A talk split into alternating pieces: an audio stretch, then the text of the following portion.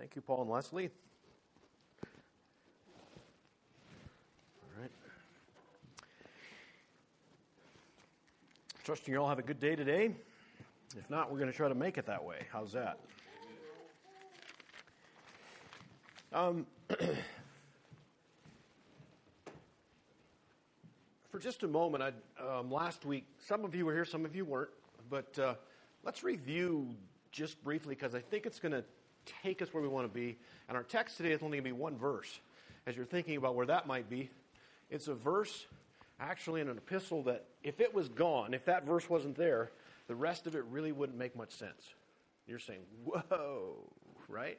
Okay, but let's go back. And uh, what did we talk about last week? And those of you that were not here, um, don't worry about it. If you weren't here, you're going to maybe, hopefully, catch on to something. But if you are here, we're here last week, let's, uh, let's do a little review. What were we talking about? Contentment. The secrets of contentment. Wow, that sounds like we should be ready for that one, right? How many were you how many of you were fully content this last week? Not I just want to make sure not one hand went up, but there was there was at least an attempt to be content, correct? Right. we have at least one that's ready for that. Okay. And contentment, quite honestly, uh, as you'll find, I'm sure, if you're living and you have a pulse, contentment is not something that's simple. Our society is very complex in the sense of grabbing and taking you in, all, in a lot of different directions and really leaving you, leaving you outside of contentment. So, uh, rather quickly, let's, uh, let's uh, review for me. I think I have my notes somewhere, but I'm going to have you guys fill it in. So, the secret to contentment number one was uh, complete confidence in the providence of God. In other words, you're convinced that God can handle what it is that you're involved in. You are trusting Him fully and exclusively. Okay? That's a great place to start, isn't it? Uh, by the way, our text was based on Philippians chapter 4, verses, uh, where did we start? Verses 10, probably through verse 19, probably somewhere in there. Uh, okay, so that'd be number one. Number two, Oh, before we, this is something we didn't do. This is, we're going to add a little flavor to this. Um, those were the points we're giving, uh, and we've done one. Um, and the thing I forgot to give to you was literally there's one word that we could lay and just say, that word describes that. Okay? So if we were going to take uh, having complete confidence in God's providence, we could say that's truly faith, right? So you could just put a little faith, a word faith right beside that, number one. Number two is satisfied with little. Okay? In other words, you're satisfied with whatever you have. And you say, well, that's not as simple as you could maybe say it is. What would we call that in a one word description of that? I would call that humility. That's humility. And number three. Yeah, independent of circumstances. You can be content independent of circumstances. And what would a one word uh, description of that would be the sense of submission. Submission. Submission. Number four. Does anyone have that one?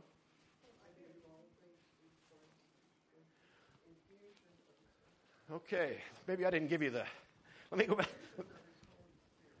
Okay, that would that certainly absolutely be the key component behind that. Where would, uh, if you are infused with the Holy Spirit, if you will, that is to be strengthened by Him. Oh, I kind of gave it away. In other words, all of our strength and our stability comes exclusively from God. That was what we kind of captured. Did, did, I, did I give that to you or not really? Let me actually see if I can find my notes because I, I think I did. Uh, okay. What did I do with it? There we go. Um, let me put my glasses on. That'll be important too. Uh, your strength and sustainability comes from God. Okay, and it comes through an infusion, if you will, from the Holy Spirit. Um, if we were going to say uh, one word for that, we would say what? Dependence. Again, we're dependent upon God. So, how are we doing? We got one, two, three, four.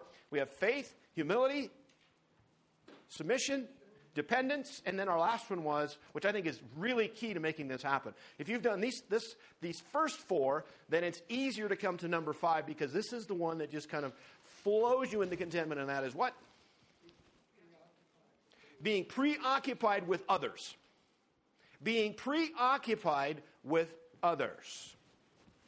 And the one word synopsis of that would be one second unselfishness. like uh, ser- servant. Uh, but again, I want to, the, the thing that's really pointing out that makes contentment real is unselfishness. If you're here or anywhere and you're consumed with self, you will not be content. It's impossible. So, there again, if we had those five words, we would have faith, humility, submission, dependence, and unselfishness. Wow, doesn't that, that just, I mean, that's a, isn't that a nice little platform of which you should really, quite honestly, you will be content if those are really part of your life. Okay? I was thinking uh, in going forward, where are we going to go next? That's always, that's always where, you know, what are we going to do next? And uh, actually took a phone call from uh, someone this week, and uh, that person on the other line during the conversation said that they were filled with fear. They were filled with fear. Now, uh, and, and it just kind of caught me a little bit because most of the time we don't necessarily admit that, correct? I mean, we just kind of keep that to ourselves. Now, we may act the way we act, the way our lives are, we're full of fear, be the way we act. Our lives really display really what's driving us. And it's amazing how much, or how many lives display actions of fear. It's, it's true, right? I mean, it's, sometimes it's almost a little bit subtle in the, fa- in the fact of uh, I had a situation this week. I can't tell you a lot about it, but but the point of the matter was is is there something was you, like have you ever had this? Boy, I did not see that coming. Have you ever had those moments? Whoa, where did that come from? Well, I had one of those. Whoa, I don't know where that came from kind of moments, and it just you know just wham, just blindsides you.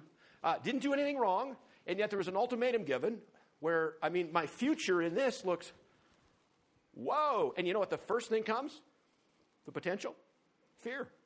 Because it's something that, that totally blows out what you perceive to be in the future. Now, again, we don't control the future. You, you, get what I'm saying. I'm not, I'm not saying that I'm fully in charge of it, but there's something if you're going down a pathway and you're, and you're doing it right and everything's okay, and then bam, you get blindsided and you say, whoa. And, and you know what happens then? Many times your mind, yourself, if, if, you're, if you're into yourself as such, you're wondering, now, how can I get through this to, to make it better? Okay? And you know what usually happens? Guess what's gone? Contentment. Because self is included. So we're, and I would, I would, I would ask uh, just, was going to say selfishly, no pun intended, but if you would pray for me in regards, in our family, in regards to this, uh, it hasn't been worked out totally, but you know what? When I, when I came to contentment on it was when I said, you know what? God, you've got me here. You are in complete control. You're bigger than anything that could happen, and you've got me after the fact if this does not accordingly work the way I thought it might work. Now I'm content. And all of those things are coming into play, correct? So it's interesting, though, fear, there are so many people, in, even in the scriptures, and I'm talking about seasoned veterans. I'm not talking about some, now, there's different kinds of fear. There's those that don't have Jesus Christ as their Savior. You need to be fearful if you're here today and do not know Christ personally. That's a really good thing to be, is fearful, because hopefully it will drive you to Christ. Okay? But let's say that you're all saved here you still can be fearful. It happens because we're very human. Most of the time about the unknown. That's correct. Something that we can't handle, something we can't. And you see where we is? Right away, it's right there, it's we.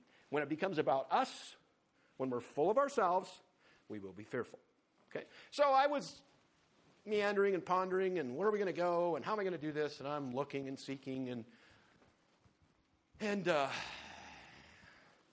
working really hard this morning, and just you know, just not quite coming together. Have you ever had those days where just not quite coming together? And then I started, took a step back, and it was like, wait a minute, wait a minute. If we're fearful, there's means there's something missing. There's something missing. So I'm going to take you now to the verse. Now this is going to sound a little weird because I'm going to set it up. Uh, there's, a, there's an epistle in the scriptures that, to me, uh, it's not it's not it did not originate with me, but to me it just fits the analogy really clear. Um, if you take this epistle we're going to turn to in just a minute, if you start and you start through the first three chapters, it begins to build for you and un- un- unfolds, if you will. I'm talking a high performance automobile. It shows you all the bells, all the whistles, all the things that you have if you're in Christ. It lays it out. The specifications are there. And it, my friends, is unbelievably super duper. It's crazy good. It's awesome. And, you know, you just can't hardly wait to get into it. Uh, you're not quite there yet, are you? I'm going to keep working. You're, you're, you, you can already smell that new car smell because it's where you want to be and you see it and it's been described for you. And guess what? It's yours.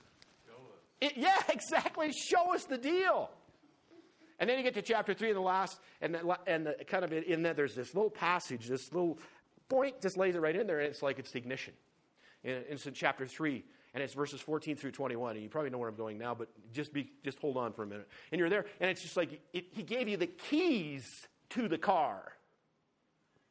That's yours. Vroom.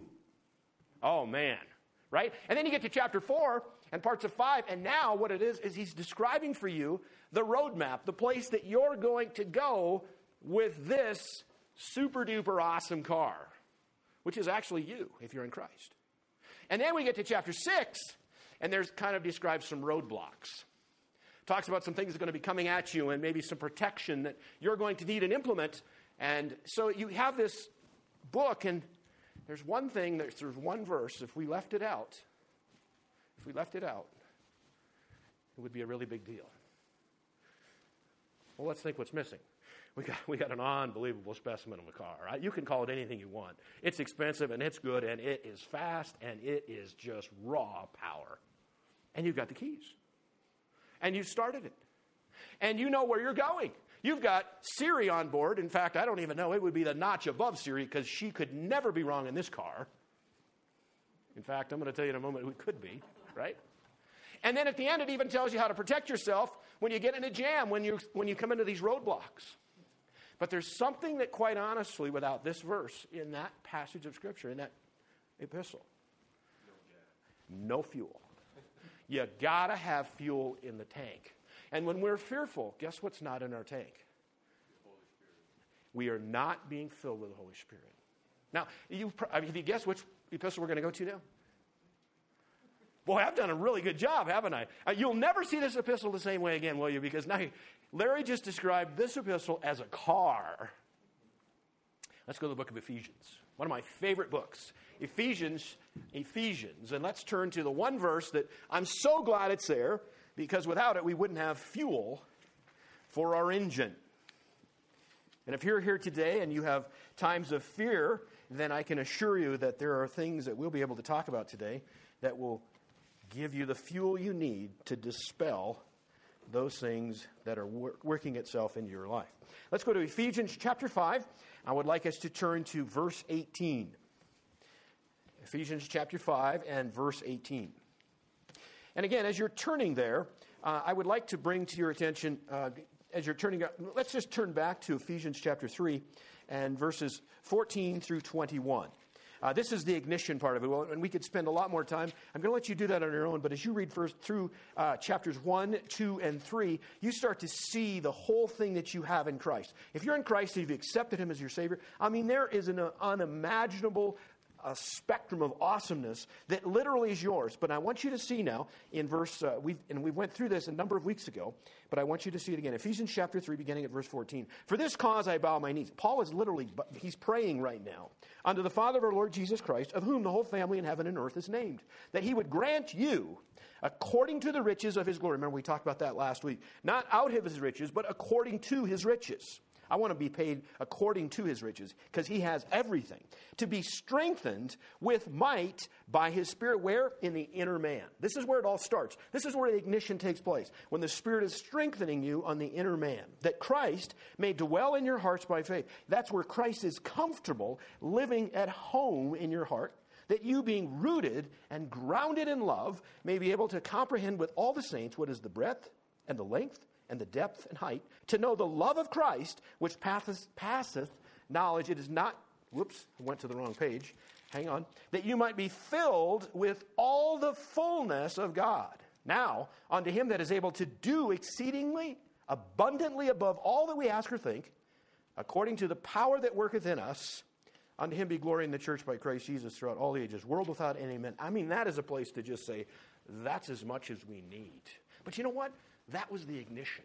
That was getting this baby going. And then if you go into chapter 4, you'll find, in fact, that he lays out for us a roadmap. Look at verse 2 of chapter 4. With all lowliness and meekness, uh, with long suffering, forbearing one another in love. You see the sense of a life with um, uh, humility, not pride. It's, oh, by the way, this journey that you're going to be on now in this brand new, awesome vehicle that's powered by the Holy Spirit, it's going to be very unique. It's a different road. You're not going to find a lot of the world traveling on this road because they're, they're going to want to do it in disharmony, in disunity, correct? If, if, you, if you doubt that, go to Washington, D.C. today. If that thing isn't split down the middle, at least once, right? And it's splintered amongst themselves.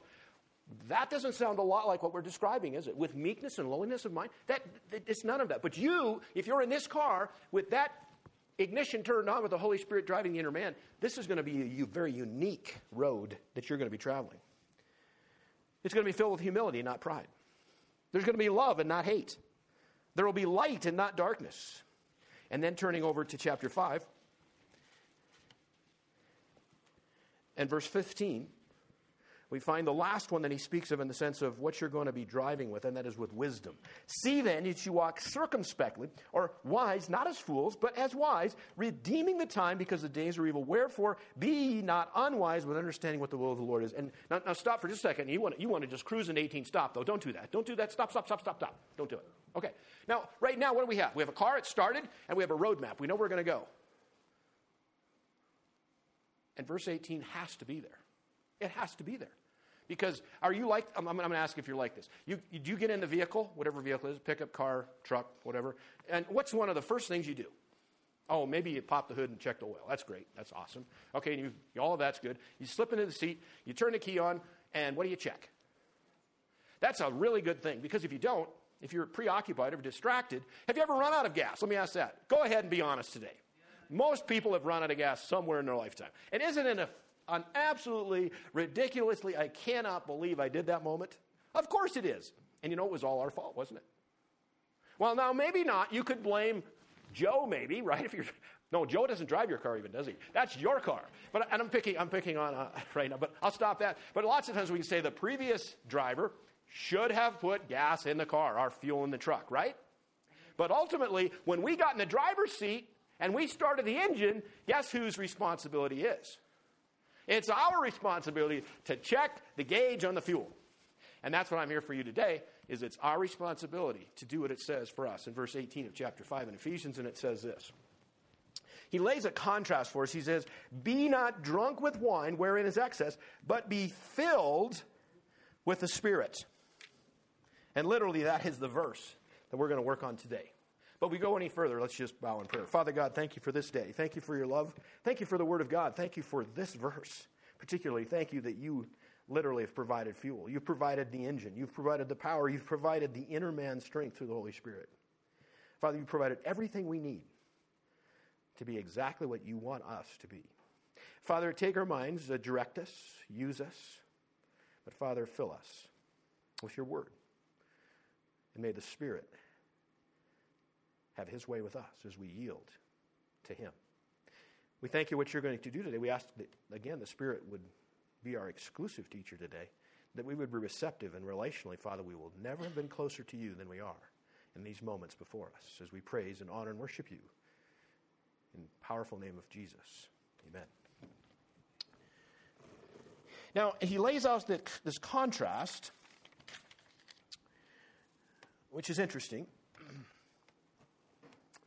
He says, Be not drunk with wine. Where did that come from? Boom, right out of be not drunk with wine. Now, one of the things that you may or may not be aware of in where Ephesus was, in that particular part of the world, um, drunkenness was a way that was perceived to reach to a higher level, a higher echelon of being, of meeting with the gods.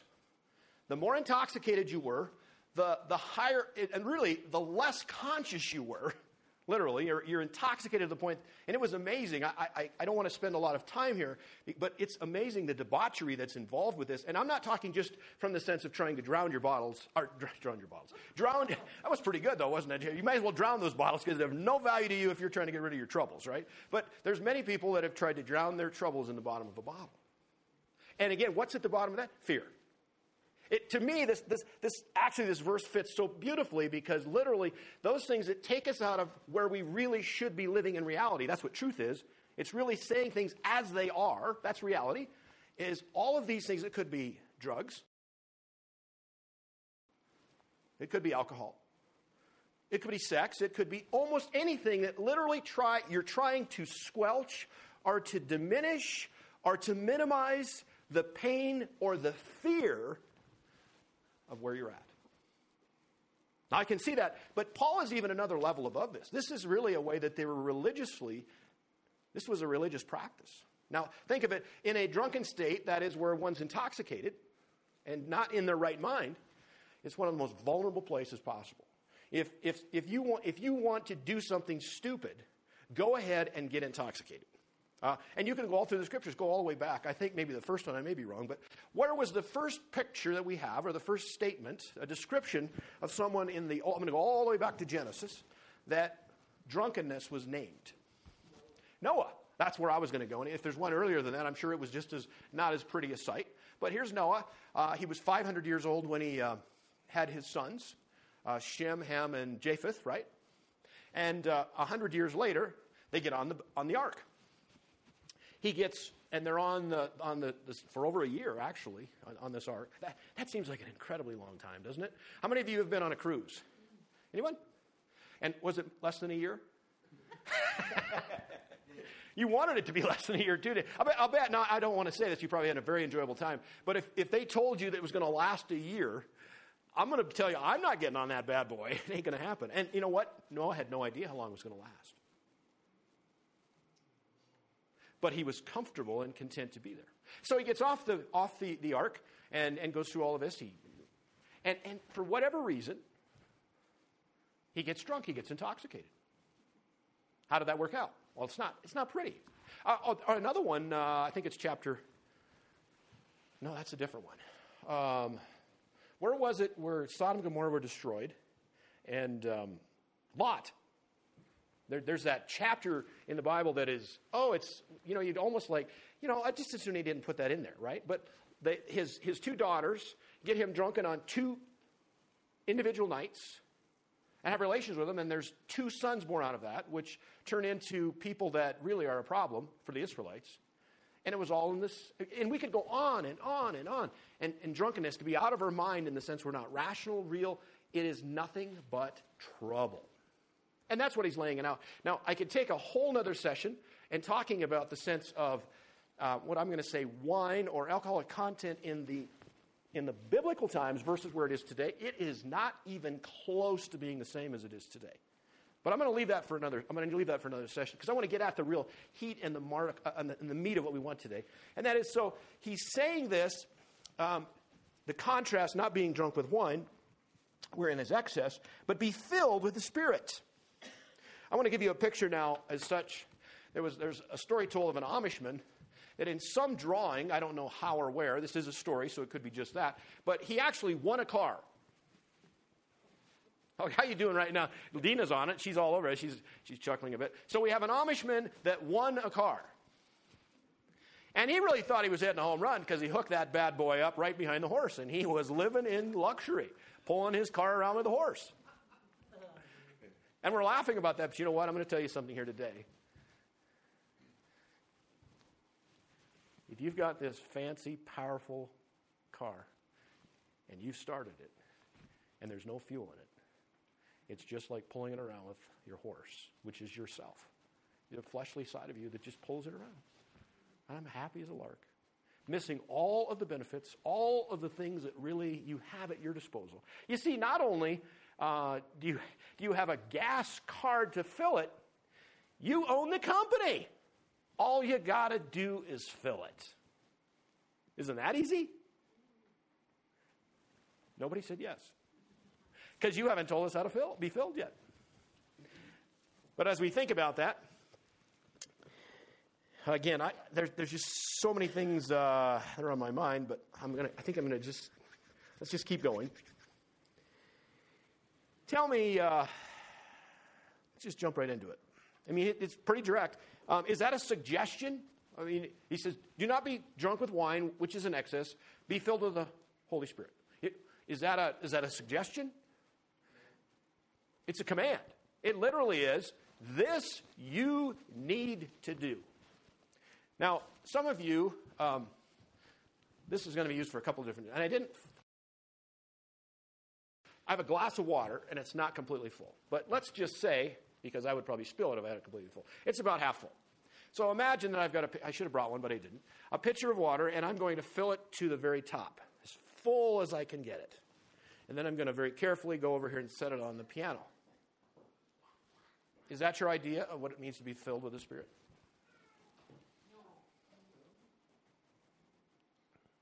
Is it full? Now, again, you have, you have, to, you have to work with me. Uh, it's half full right now, but, but you imagine with me, you imagined with me that I topped it off, and it's as full as you could make it. Is that being filled with the Spirit? Is that the idea behind this? You're scared to say something, aren't you? So, so let's, let's actually get into the Greek for a moment, and, and let's let it say what it says. It literally would be, listen carefully, be being kept filled with the Spirit. Be being kept filled with the Spirit. It would be almost as such that literally you're just topping that off continually every single moment. In fact, if it was filled five minutes ago, it's not good enough. You can't walk this life without just constantly being filled. And you say, How can I do that? One step at a time. One step at a time. Now, the word actually, uh, pleroo, pleroo. And you say, What is that? Well, let me spell it for you. And it would be P L E R O O. Pleroo in the Greek. And that's the word it's used to fill, to be filled with the Holy Spirit. Let me give you an example of that. Um, again, let's say, how many of you have been on the, on the ocean or a body of water? Uh, have you ever been in a sailboat? Anyone? Wow, some of you have. I've never have. I don't think I want to either, for that matter. But I've got a really good friend over in uh, in the in the Gallatin Valley area that he used to own a sailboat, and he's really into it. He loves it.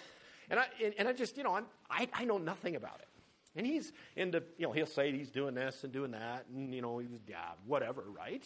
He goes to Canyon Ferry, and he's been on the ocean and just stuff. And, but a sailboat to me seems challenging. Because I'm this one a guy, how are we going to get where I want to go? you know where I'm going, right? You know, you need a south, I'm just making it, a south wind to go where we want to go, but you get a north wind. That seems problematic to me. Problematic to me, doesn't it? Okay? But for a moment, just think of how this sailboat is actually energized. Pleroo is the sense of those sails as you, and those guys know what they're doing. I don't. Okay? You know just what to do with whatever. I don't even know the right terminology. As they set those up, it's very important they have something, though, right? What do they have to have? They have to have wind. That sail being filled, pleroo, is what moves that ship. Our sailboat, very quietly, but it moves, doesn't it? That's the same word, the same idea we have behind it, is the sense of filling those sails, moving consciously, objectively, and completely with the filling of that sail. Now, there's another side of it um, the pleroo can also be described or distinguished as I don't know what I did with that now. I've got a. Are you guys familiar with airborne? Our Emergen-C. Um, years ago, when I was just a little boy, they had something called those fizzies, right? Our younger people have no idea what I'm talking about. Or Alka Seltzer. I was looking for some, I couldn't find any. Remember, plop, plop, fizz, fizz, oh, what a relief it is? Yeah. Now you guys are on board with it, except for the younger generation. Um, but now this is, this, is, this is a glass of water. Now, when I take this tablet of airborne and I plop it in there, what's it going to do? It's going to fizz, that's right. And ultimately, if, if, I'm, if I'm comfortable in waiting just long enough, what's it going to do? What's, what's, it, what's it doing right now? What, what is happening? You, it's dissolving. What, what happens to that water? What's going to happen to that water? Yep. When it's done, all of that water is going to taste exactly like the airborne tablet that was dumped into it. It is going to fully be permeated. I want you to remember that word permeated. Pleroo is the same, it tells the sense of permeation. It, in other words, if you take a drink of that, it's all going to taste the same. It's now listen to me now as we think about this. As you're filled with the Spirit, as you're permeated, pleroo, guess what? When somebody runs into, not literally running into, but they come close to you, you know what you should taste like? Like God. It literally should be that fresh. The Holy Spirit, as, you're, as He permeates your life, see, that's what I'm getting at when we're talking about filling. When you're continually being kept filled, then you become just like what's happening here. You become just completely permeated by the Holy Spirit. And all of those attributes, those characteristics of what, even in, in, Romans chapter 8, verse 29, we are being conformed to the image of Jesus Christ. That's God's full purpose for us. That's why He saved us. Not to just get us the get a get out of hell free card. He wanted to conform us, to make us like Jesus Christ, to be, in fact, turn with me to, uh, this is interesting. When we are in, if you get the fuel in your tank for this motor and this car that's been started, in, in verse 18, turn down to, uh, actually in chapter 5, chapter 5, verse 1, it says, Be ye therefore followers of God as dear children. See, everything we should be doing is followers of God. Do you see now it's changing color? Did you see that? Just about done. Is it going to taste like water anymore? Just like your life when you're filled with the Spirit, guess what you're going to taste like? You're going to taste like God. Now, don't go too far with that analogy. But all of those things that makes God God, that's what He wants you to be like. And you know what? Your life becomes just like that. Now, there's one that I used some time ago that is kind of the same picture in the sense of here's this glove. Here's a glove. Now I'm going to list, I'm going to put this glove over here. What should we call our glove? Joe. Joe. Charlie. Let's go with Charlie because there's there's no Charlie in the room, right? And don't tell Joe we Nate did this. Okay. So so here we go. So we're gonna we're gonna lay Charlie down here on the on the and I'm gonna Charlie, I, I, would really like for you to go open to the door over there. So whenever you want to do that, would you, you know, just, are you understanding what I'm saying? A little louder. Charlie, open the door. Okay. We'll see how he does with that in a little bit. We're just kind of going to watch that along, but we have certainly given instruction, haven't we? to, to talking to what? Alexa. excellent, excellent, excellent. But I'm talking to Charlie the Glove right now. Okay? Yeah, I'm talking to Charlie the Glove.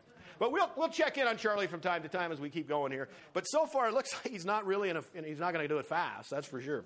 But uh, at any rate, uh, one of the things that you may be asking, and, and we want to, again, I want to make sure that this is something that you're very, very familiar with because there's a lot of, there's a lot of miscommunication. There's a lot of, um, I would just, yeah, that's a good word. Let's go with, with misinformed, misinterpreted, miscommunication. Um, okay, Larry, let's stop for a moment. Okay, that, those are nice little analogies, but it, it can't be that. I mean, I mean, the Holy Spirit. I mean, like, where is he at? Uh, don't I need to get him? Uh, it's going to be hard if I don't know where he's at, or have I done the right thing? I don't know. Well, let's stop. Let's be real clear here now. If you've accepted Jesus Christ as your Savior, if you've trusted Him, then guess what? Boom! You have the Holy Spirit. You don't need any more of him. He's there in its entirety, in his entirety. You can't get any more of him. He is there. Now let's take a couple of verses so we make sure we get on the right uh, plane, if you will. Let's go to uh, Romans chapter 8. We're in Ephesians. Let's turn back to Romans chapter. A lot of this, I'm sure, will be review for you. That's okay. Review is wonderful. In Romans chapter 8, and let's look at verse 9. Uh, let's start in verse 8, actually. Actually, verse 7. It's even better. Verse 7, uh, chapter 8 of Romans and, and uh, verse 7. Because the carnal mind is enmity against God. Now, uh, let, let, me stop there for a moment. Now, you can find in the scriptures uh, carnal or carnality in a couple of different ways. Now, if you're reading in Corinthians, uh, chapter 3 particularly, that, that carnality is the sense of a fleshly Christian. It's someone that's saved, but they're living in flesh. They're living in sin, if you will. Uh, this one, however, in Romans, uh, when you see carnal or carnality, it's someone that is not saved at all. Uh, not a Christian, has not trusted Christ. So keeping that in mind, because the carnal mind is enmity It's war against God, for it is not subject to the law of God, neither indeed can be. So then, they that are in the flesh cannot please God. But if you are not in the flesh, but in the Spirit, if so be that the Spirit of God dwell in you. Now, if any man have not the Spirit of Christ, he is none of his. But since Christ is in you, the body's dead. Now that's it's a little bit tricky, but if you stay there, if you, if you stay with me, we just said if if there's the carnal mind, the carnal man, he's not a Christian at all. But if you're in Christ, the Holy Spirit dwells in you, and if the Holy Spirit does not dwell in you, you're not a Christian. That was pretty pretty clear, wasn't it? Okay, now let's go to another. Let's go to 1 Corinthians chapter 12 and verse 13. 1 Corinthians 12, verse 13.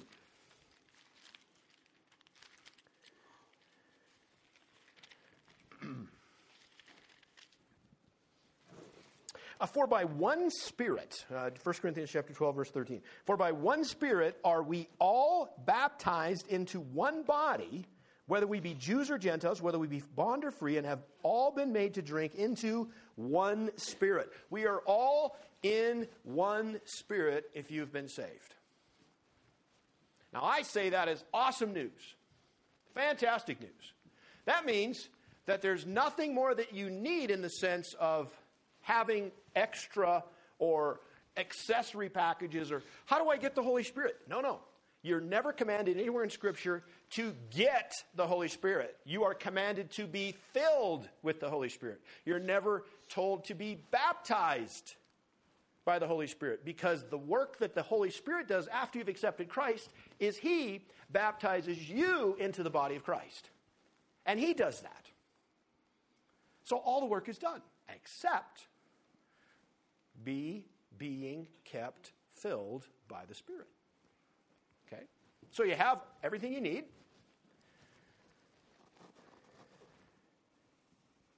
What do we do? Well, let's go to one more. Let's go to, actually, if you're, where did I leave you? First Corinthians? Let's go to uh, chapter, let's go back a moment to chapter 6. Chapter 6 of 1 Corinthians. 1 Corinthians chapter 6. And he's talking to the, to the Christians at Corinth. And again, this city is wowzers. Uh, it's, it's a sin city. It would be like Las Vegas, quite honestly. It's very easy to go down a wrong trail. So he's talking now in verse, we could actually start in, uh, let's just start in verse 18. That'll work. 1 Corinthians chapter 6, verse 18. He says this Flee fornication. Every sin that a man doeth is without the body, but he that committeth fornication sinneth against his own body. What? Verse 19. Know you not that your body is the temple of the Holy Ghost, which is in you, which you have of God, and you are not your own? For you were bought with a price. Therefore, glorify God in your body and in your spirit, which are God's. That's even more clear, isn't it? If you trusted Christ, your body is literally the temple of the Holy Spirit. So now there's two terms that are actually used. I don't want to go into these too much today, but the sense of there's two ideas of which it talks about what we can do in the sense of negatively impacting the Holy Spirit when He's in your life. One of them is to quench the Holy Spirit, and one of them is to grieve the Holy Spirit. Okay? Both of those terms take place because the Holy Spirit isn't going anywhere when you sin. He's right there. Now, again, speaking of last week's uh, message that we had, the chances of you being content when you're in sin, either grieving or quenching the Holy Spirit, is a zero. He's going to work on you. He's going to let you know this isn't cool. I want you to follow my lead. I want you back on the roadmap. I want you involved. In fact, turn with me to Ephesians chapter 4. Ephesians chapter 4, verse 30. Ephesians 4 and verse 30. Ephesians 4:30 says, "And grieve not the Holy Spirit of God, whereby you are sealed unto the day of redemption." Now, two things that are really cool there. The Holy Spirit isn't going anywhere. If you've trusted Christ, you're sealed unto the day of redemption. That is the best news that I can tell you. He isn't going anywhere. Now, if you were an Old Testament saint and your name was Samson or Saul, guess what happened? The Holy Spirit, one moment, just said, I'm adios. See you later. I wonder what that felt like. Woo. Do you remember? Uh, you know what? I actually I was going to ask this. Do you know where the first time that fear showed up in the Bible? Uh, it's in Genesis. Very good. Very good. I got you thinking now.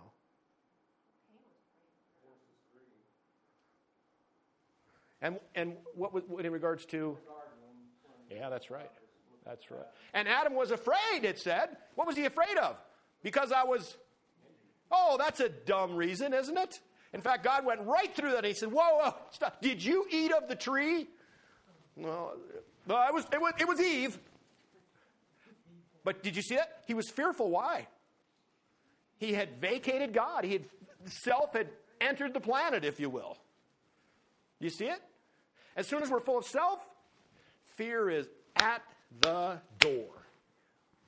At the door, pouncing on us. Let's go to uh, 1 Thessalonians chapter 5. 1 Thessalonians chapter 5, verse 19, I think. If not, we'll, we'll dial it in. 1 Thessalonians. It's taken me forever. And chapter 5, I think it's verse. Yeah, verse 19. Four words toward the end. And Paul is very, he just distinctly says to the, the Thessalonians, that's not right, Thessalonians, there we go, quench not the spirit. Quench not the spirit. Turn to Galatians chapter 2. Galatians chapter 2, verse 20. 220. Paul speaking now to the, the church at Galatia, it says, I am crucified with Christ. Picture that for a second. Nevertheless, I live. Yet not I, but Christ liveth in me. And the life which I now live in the flesh, I live by the faith of the Son of God who loved me and gave himself for me. Turn with me to John, John chapter 7. John chapter 7. Let's watch something here.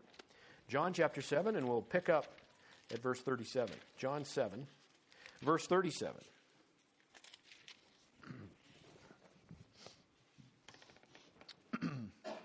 Watch this. In the last day, verse 37, John chapter 7, that great day of the feast, Jesus stood and cried, saying, If any man thirst, let him come unto me and drink. He that believeth on me, as the scripture hath said, out of his belly shall flow rivers of living water. And this he spoke, and this spake he of the Spirit, which they that believe on him should receive, for the Holy Ghost was not yet given because Jesus was not yet glorified. Did you see that? He was promising that if you believe in me, you will receive the Holy Spirit. That's good stuff. Now, I'm going to tell you another group that was really fearful. Uh, Charlie, Charlie, uh, would you go and open that door? Just to remind you. Charlie's not really listening right now. He's not listening, is he, Tony? No. Okay. Um, there was another group of folks, that, I'll tell you what, they were really, really fearful. And I'm afraid that if I would have been there, you know what? I would have been too. Because it was the people that had been surrounding Jesus Christ for three years, his disciples. And they had been with him, I mean, 24 7. They were with him, living with him, seeing everything that he was about, and they trusted him, they believed in him. They said, This is the deal. We're going to finally whip the Romans, and we are going to be free and free indeed because Jesus Christ. In fact, they'd watched him do some really cool stuff. You remember, even in his, in his home country, remember we talked about those that missed Jesus at Christmas? For us, it was Christmas. And they really were offended by him and were going to throw him off a cliff. And then there's others were going to stone him to death. And he just kind of like becomes invisible, pushes that button on his arm. No, I'm kidding. And becomes inv- and just walks right out of there, untouched, unscathed. And they watched that. They saw it. And they said, This guy is cool. He can do all kinds of stuff. I'm, i mean, we're, we've, we've picked a winner here. We got it. And then he started saying weird stuff. Jesus started saying weird stuff like, I'm going to be leaving you. And at first they said, Well, what are you going to take a trip and you're going to go? No, I'm going to be leaving you. In fact, I'm going to be killed. I'm going to be betrayed by one of you. Now, now do, you, do you see that's a word that, what? What's going on here? This can't be right. And, you know, the first thing, they probably denied it.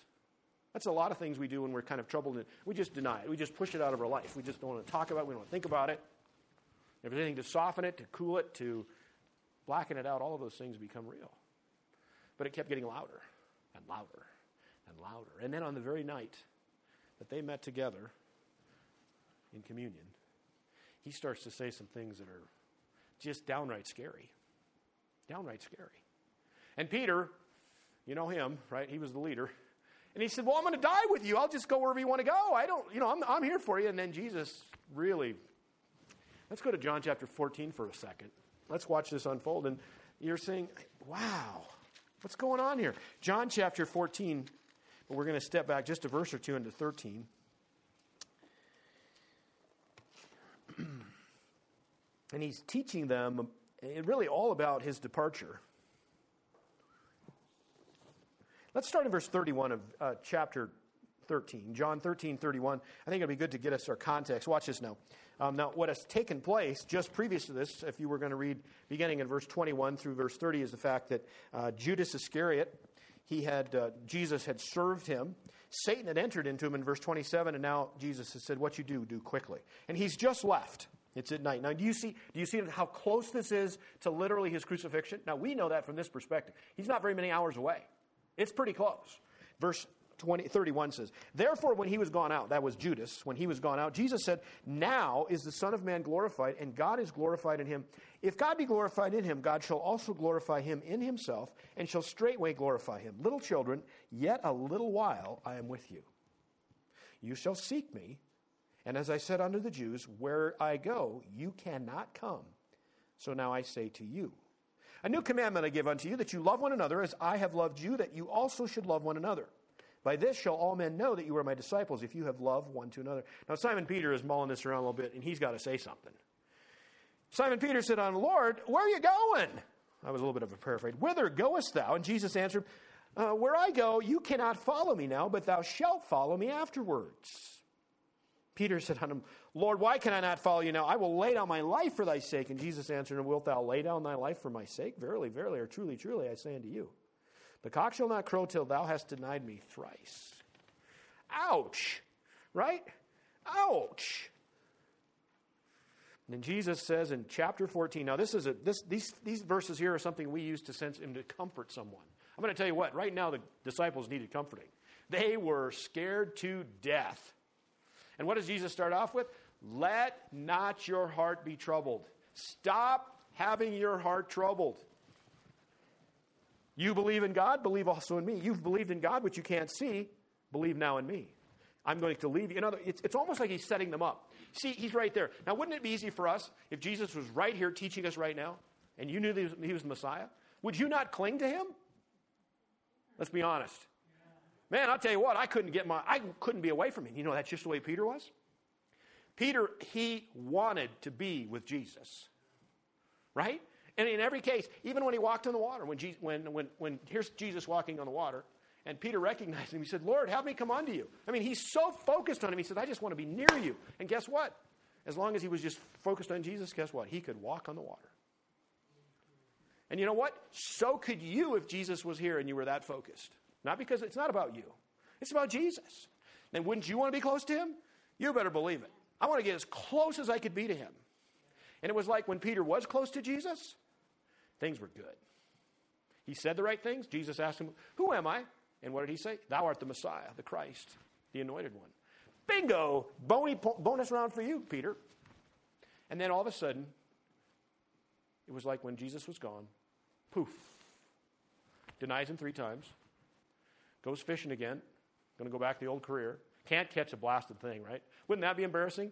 Lost my touch fishing, and then this guy from the, from the shore, hey, Peter, Peter, throw your net on the other side of the boat. Now, how long had he been fishing? All night long. But he's smart enough to listen. It sounded like somebody recognized. Wonder who that is. Let's do it. Just, just, just humor them, right? They can't even, they can't even pull it in. There's so many fish. and there's Jesus shore, cooks some fish, invites him in, and gives him a life mission. I mean, it's so beautiful, isn't it? So beautiful. I'm, I'm jumping ahead for just a minute, but while we're on Peter,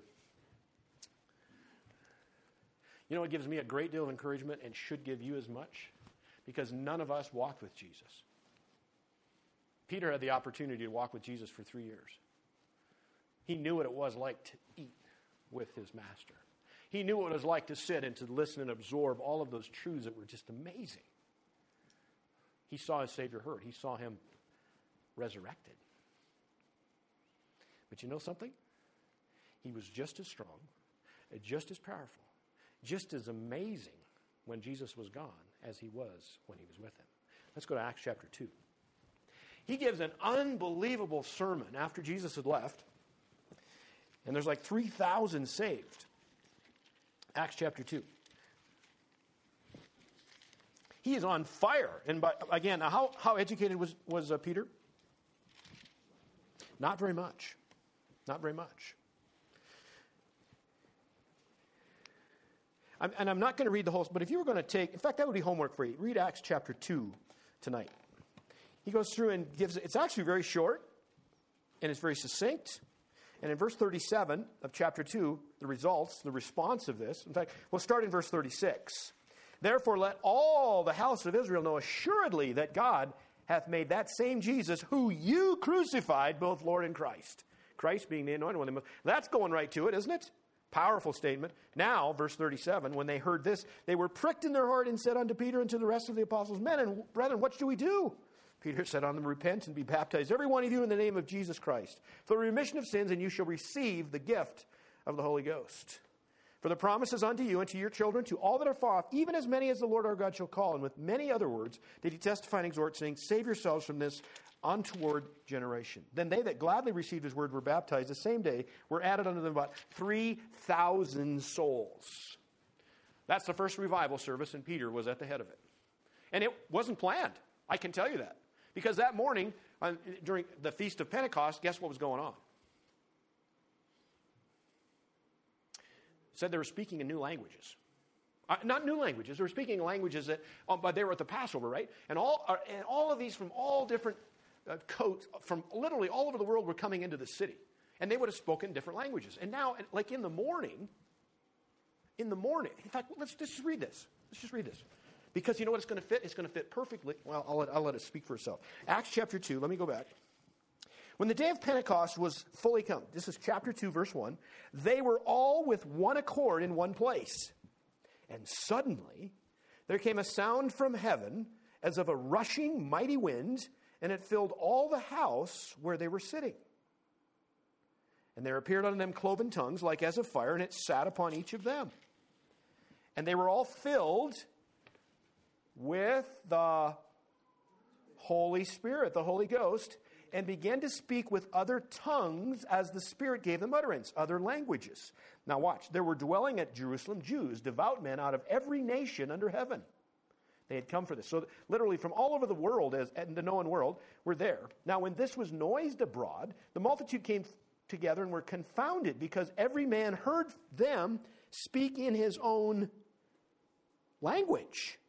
And they were all amazed and marveled, saying one another, Behold, are not all of these which speak Galileans? No, what, what do they know about language? I mean, aren't these these fishermen guys?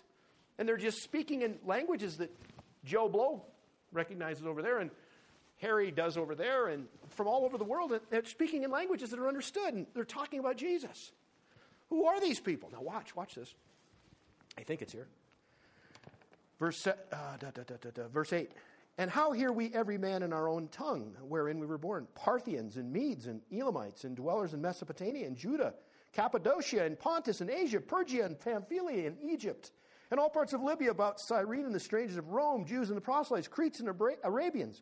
We do hear them on our tongues, the wonderful works of God, and they were all amazed. And were in doubt, saying one to another, What meaneth this? Others, mocking, said this These men are full of new wine. Did you see that? That's the same connotation that Paul is laying for us out in Ephesians chapter 5. To be, see, do you see it was a religious, a religious activity? They're so intoxicated, they're just blur, blah, blah, blah, blah, blah, blah, blah. No, they're speaking languages. Paul had said, No, don't be drunk with wine in excess. Be filled with the Spirit. There's even that contrast even here. And then it says in verse 14, Peter standing up with the eleven, lifted up his voice, said unto them, You men of Judah, and all that you dwell at Jerusalem, be this known unto you, and hearken to my words. And the rest of those, those next 35 verses are literally him on impromptu speaking with an amazing commandment.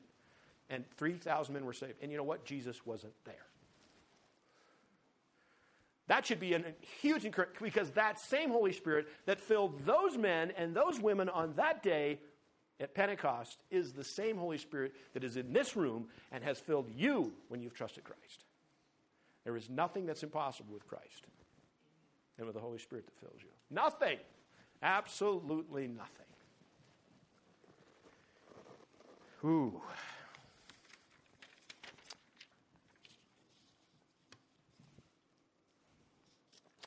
Well, I'm going to have a little bit of a drink of this um, airborne. I'm going to see if it tastes like water. It doesn't look like water anymore. It's pink, isn't it? And, and you know what? If you looked in it, it's completely permeated with that tablet that dissolved, fizzed, or permeated the entire liquid. It does not taste like water anymore. Now, Charlie, on the other hand, is not doing very well. What do you think we should do with him? Give him a drink. You think that would help? Charlie, I'm going to put you in the glass. Nothing going on here, is it?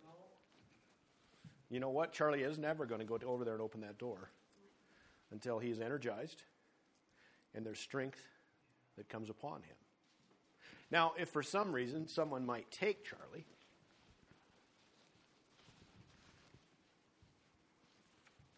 and fill Charlie, Charlie, you want to open that door? Charlie can go over and open that door, can't he? And you know, it's, that's a really simple analogy, but quite honestly, when we are filled with the Holy Spirit and we yield to Him every single minute of every single day, then we become a useful tool for Him.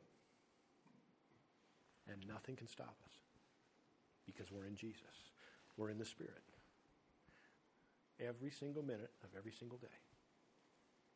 That's pretty cool, isn't it? It's pretty cool pretty cool. Pleroo, to be filled with the Holy Spirit. Pleroo.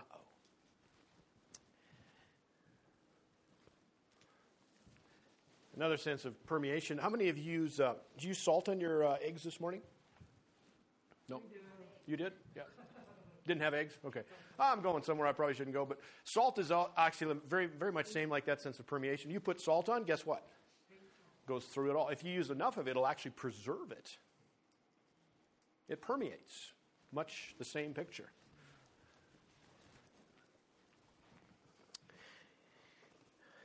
Total control. Total control. Let's, uh, let's look at a couple of examples. Now, this isn't necessarily, I want, but I want you to see the sense of control. Let's go to John again. Where did I leave you? We're, we're, Acts. Let's go back to John for a second. John chapter 16 and verse 6. John 16, 6. That's not going to do it. Oh, no, there it is. Yeah, exactly. I just got to go to the right chapter. John 16, 6. Um, and I know I'm diving, I'm just kind of jumping into a context, but it'll work for what we're doing here. But because I have said these things unto you, sorrow, oh, guess where we're at? I forgot to tell you. Where did we leave you in John chapter 14, right? Verses 1 through 6? Well, if you continue on through 15 and guess what, 16, guess what? It's the same context. It's the same night that Jesus is speaking to his disciples. Now let's keep going here. In fact, he's, he's, he's even telling them now. He says, Because of what I'm saying, because I've said these things, what? Sorrow hath, what's the word? Filled or controlled your heart. They are controlled by sorrow. The same word, pleroo. They're filled with. See, see, it's that same thing, in the sense of control. If you were going to ask them right now at that verse, verse 6, what do you guys feel like? Oh man, we're just filled with sorrow, right? That's exactly the picture that he's trying to play for us. Now, watch this, verse 7. Watch this. It gets better. He, he tells them, because of what I'm saying, you're sorrowful. Nevertheless, verse 7, I love that. Nevertheless, I tell you the truth. I'm telling you reality. It is expedient or the best for you that I go away. For if I go not away, The Comforter, the Holy Spirit, will not come unto you, but if I depart, I will send him unto you. Oh my goodness. Do you see what he's doing? He's telling me exactly what's going to be the very best for them. Now, here again, their contentment would have been based upon what? What was their first secret of contentment? Complete confidence in God's providence. At this point, they had a choice to make. Am I going to be content in Jesus leaving because he's going to send a comforter? He said it's best for me. That's the word he used, expedient. You see, when we're living life here, when we're content, it's when we've trusted Christ to take us wherever we're at, no matter what we see on the horizon, but are we going to trust him for the circumstances in which we find ourselves? There is contentment. There is peace. There is peace. Okay, let's go to uh, one more. Let's go to uh, Matthew chapter 4. This speaks of Jesus himself. Matthew chapter 4.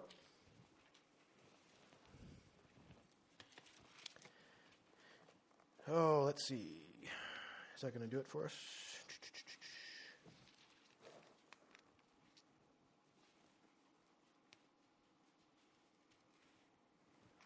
Yeah, it'll work. Uh, Matthew chapter 4. Now, what's. Oh, we should go back just a second for that. Uh, verse 16.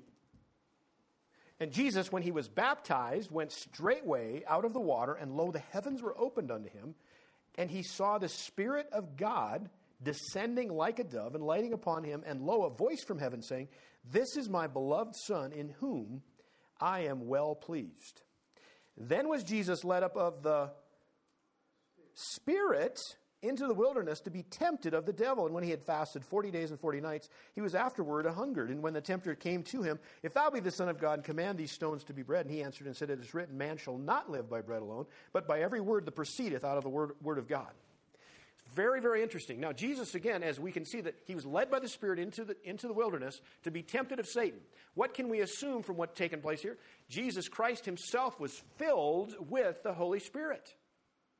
He's filled. Now, here's something. I was in a conversation, uh, actually, a, a number of times. Can Satan use Scripture to discourage me?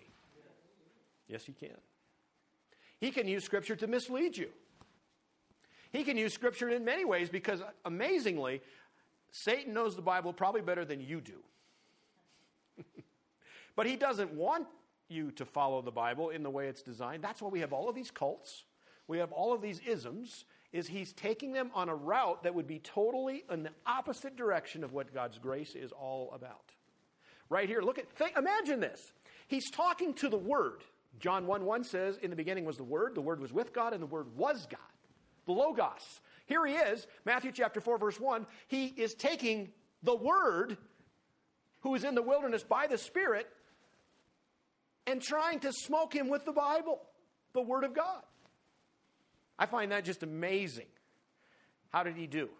He was zero for three, which is called a strikeout. Just the way it ought to be. And you know what? The very same principles apply to us. How do you want to be filled by the Spirit? You fill yourselves with the Word of God. Just immerse, permeate yourselves with the Word of God. Let the Word of God take effect in you. In fact, right now would be a good time. Let's go to Colossians chapter 3. Colossians chapter 3. Colossians chapter 3. I've got to find where we're going here. I think we'll find it in verse 16. Colossians chapter 3.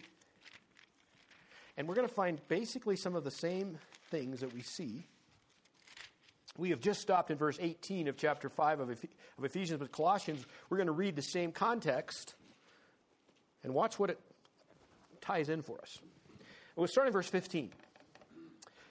Colossians chapter 3, verse 15. Let the peace of God rule in your hearts, to the which also you are called in one body, and be ye thankful. Let the word of Christ dwell in you richly in all wisdom, teaching and admonishing one another in psalms and hymns and spiritual songs, singing with grace in your hearts to the Lord. And whatsoever you do in word or deed, do all in the name of the Lord Jesus, giving thanks to God and the Father by him. Now, quickly turn back to Ephesians chapter 5, and I want to read the verses that correspond directly with that. Hold your place. We'll be right back in Colossians. I should have done it the other way, but here we go. Verse 18. Ephesians 5:18. Be not drunk with wine wherein is excess, but be filled with the Spirit speaking to yourselves in psalms and hymns and spiritual songs, singing and making melody in your hearts to the Lord, giving thanks always for all things unto God the Father in the name of our Lord Jesus Christ, submitting yourselves one to another in the fear of God. Back to Colossians. Just flip right back there, real quickly. Verse 16. Let the word of Christ dwell in you richly in all wisdom, teaching and admonishing one another in psalms and hymns. And, did you see it? The word of Christ dwelling in you is the same as being filled with the Spirit. It's the word of Christ, the word of God, that literally is the fuel that allows you to be controlled by the Holy Spirit.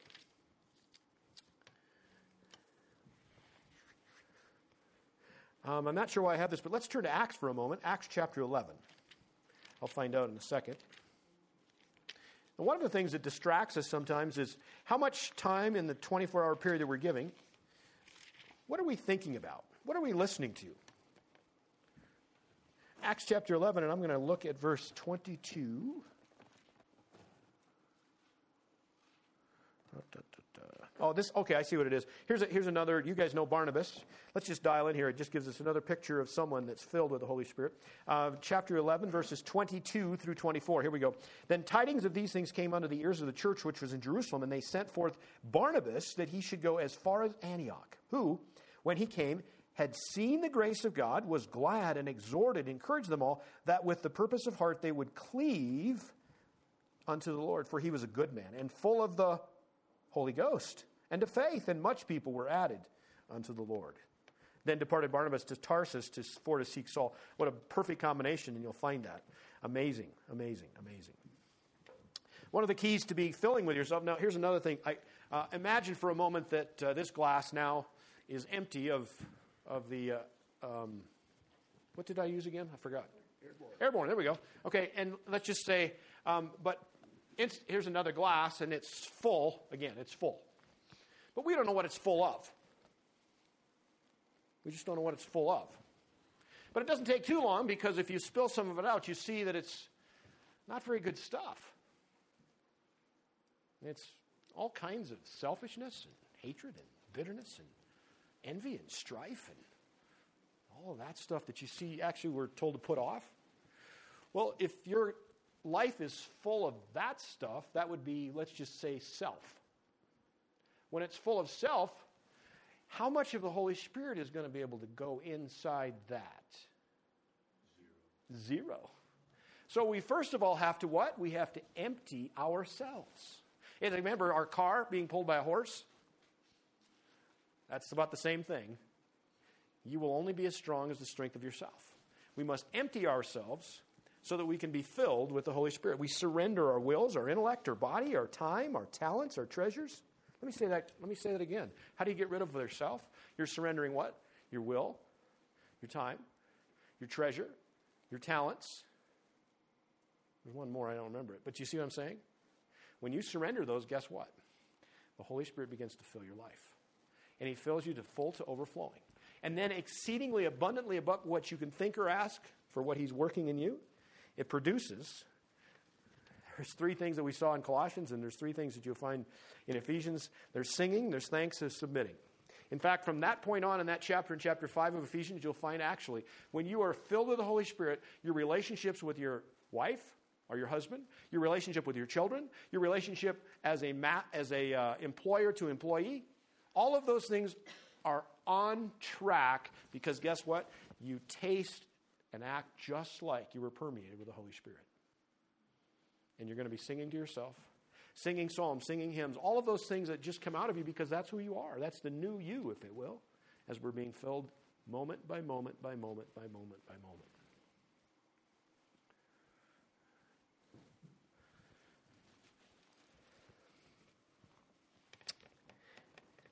Let's go to Philippians chapter 4, verse 8, a very common theme probably to most of you but one that I think is extremely important as we contemplate this. What are we thinking about? How are we going to be filled? Well, literally, what we think about is ex- extremely important. Uh, verse 8, actually, let's start in verse 7.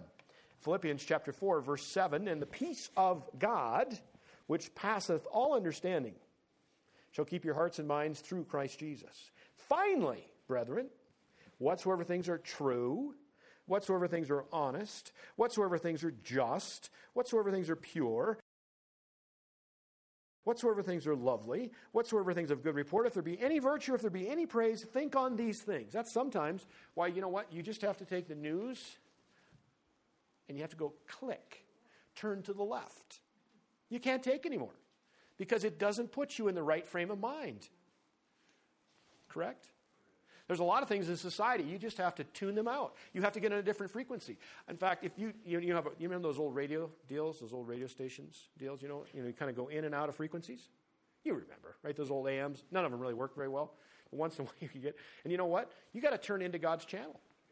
You got to get tuned into His frequency. You've got to pick up the stuff He wants you to listen to because that's when you're being filled. If you're on the self frequency, not a lot of filling going on, at least not filling from the Holy Spirit. You're going to be quenching and grieving the Holy Spirit. Find His frequency, tune into it. Pleroo. Be filled with Him. Be filled with Him. There's one more verse that I would. Uh, the, the other thing that's interesting, too, sometimes we're so worried about the negative, the stuff, you know, we, we, we focus on that. In other words, oh man, I'm, I'm, being, I'm just being subjected to so much demonic struggles and uh, the Satan attacks, and all, well, that could be very well true. But you know what? Don't focus on that. It's like uh, it, you probably I don't know. You you probably don't train the tellers and they're in the money, right? No, good thing. That's a good, okay. But one of the things that I'm told, and correct me if I'm wrong, you know what? They don't give them counterfeit a hundred different kind of counter. You need to make yourself aware of these counter. No, no, no, no. You just touch the real stuff. You just play with the real money, and guess what? The other stuff just sticks out. It's the same way here. You just play with the real stuff. You think about the positive, and the negative takes care of itself. The positive will overrule the negative if that's what you're focused on. That's the way. That's why he says in Philippians 4 8, think about the stuff that's really important.